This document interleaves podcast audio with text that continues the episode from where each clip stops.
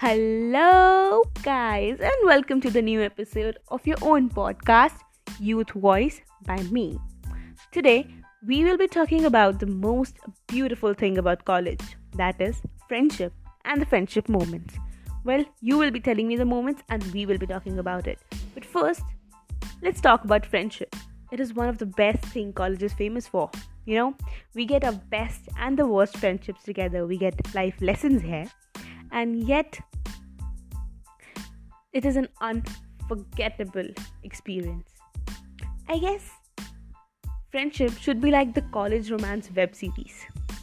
A group of three where one is the blabbering one, one is the always confused type who's always confused when we have exams or what class it is. Oops. And the childish one. But whenever anyone is in trouble, they all stick together like glue. Like everyone is there for each other. And that is the thing I love about friendship. And I guess all of us do. In the past year, the famous year 2020, we all have gone on a virtual world with our friends.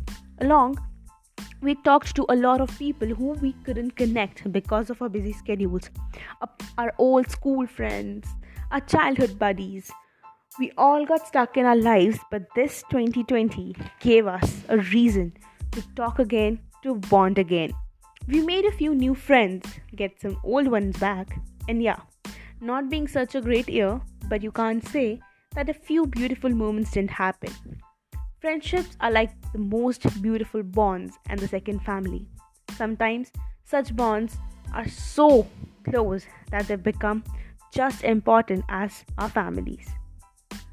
But there are moments that we feel bad about it. And sometimes it's all our fault. Have you ever felt such a way that you did something wrong in your friendship and you have a guilt of that? Oh, what should we do about that?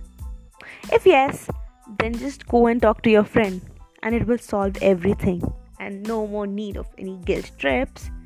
So, strengthen your bonds this year. Make your friendships you made and you got back in the past year make them stronger this year. And I will be joining you guys again soon. Signing off, you're on Sharma. Bye bye.